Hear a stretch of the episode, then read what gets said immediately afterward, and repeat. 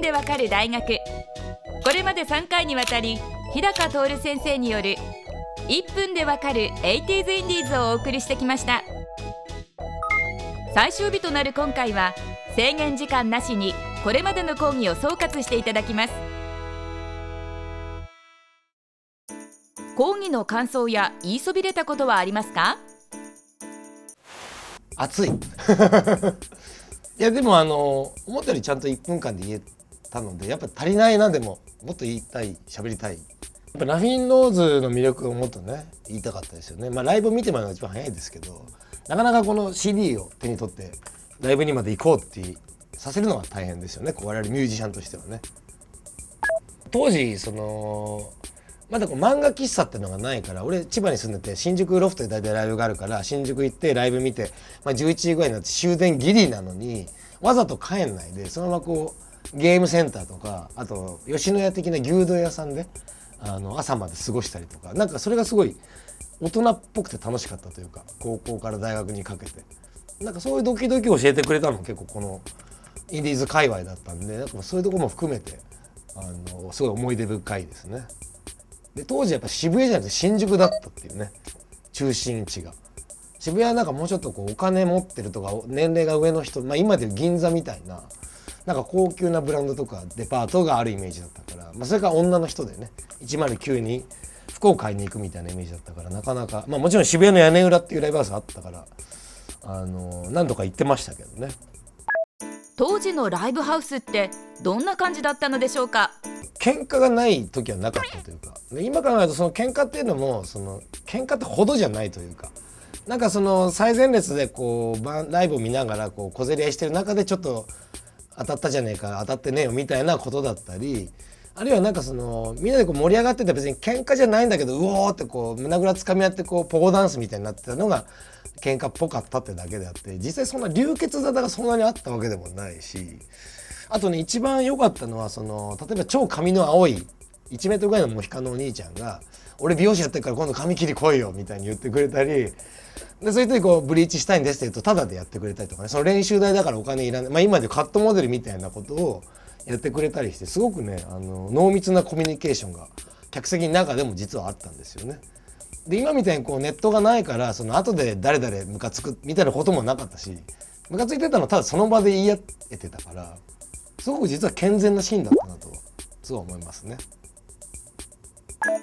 その後のバンドブームイカ天などとの違いはありますか？最初の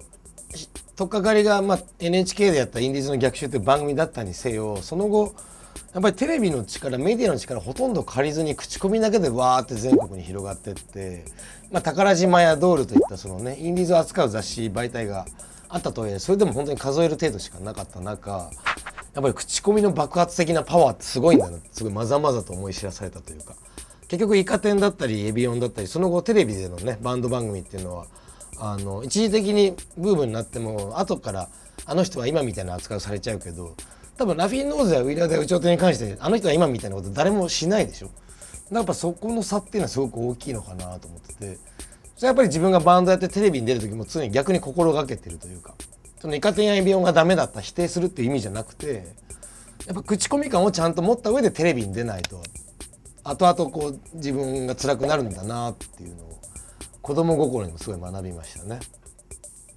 でもまあイカ天だったりエビオンだったりの人たちも非常にタフだからこの間あの浜崎隆さんと一緒になった時もやっぱりその一人で弾き語りでやるんだけどなんかすごいやっぱうまいしギターもうまいし歌もうまいし声量もあるし MC も面白いし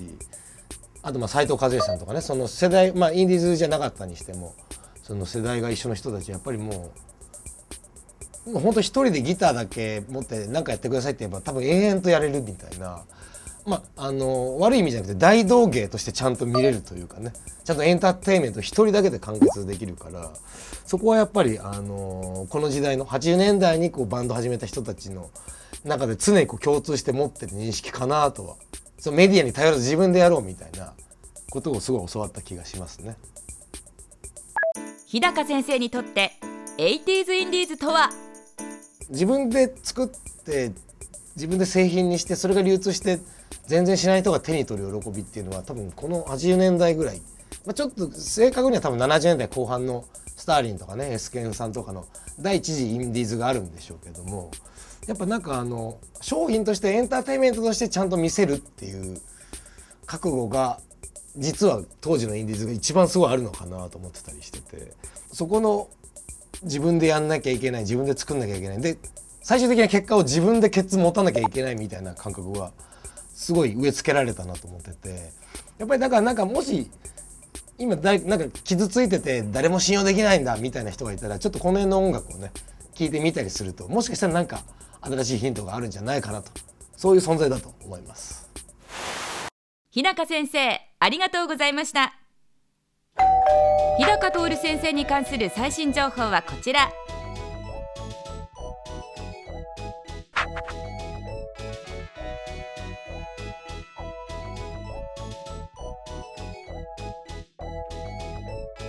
1分でわかる大学ホームページでは過去の講義も見ることができます。アドレスは www.andsmile.tv テレビスマイル。1分でわかる大学。また次回の出席をお待ちしています。日高徹先生は6月の嗜好品 TV にもご出演されます。嗜好品 TV もぜひご覧ください。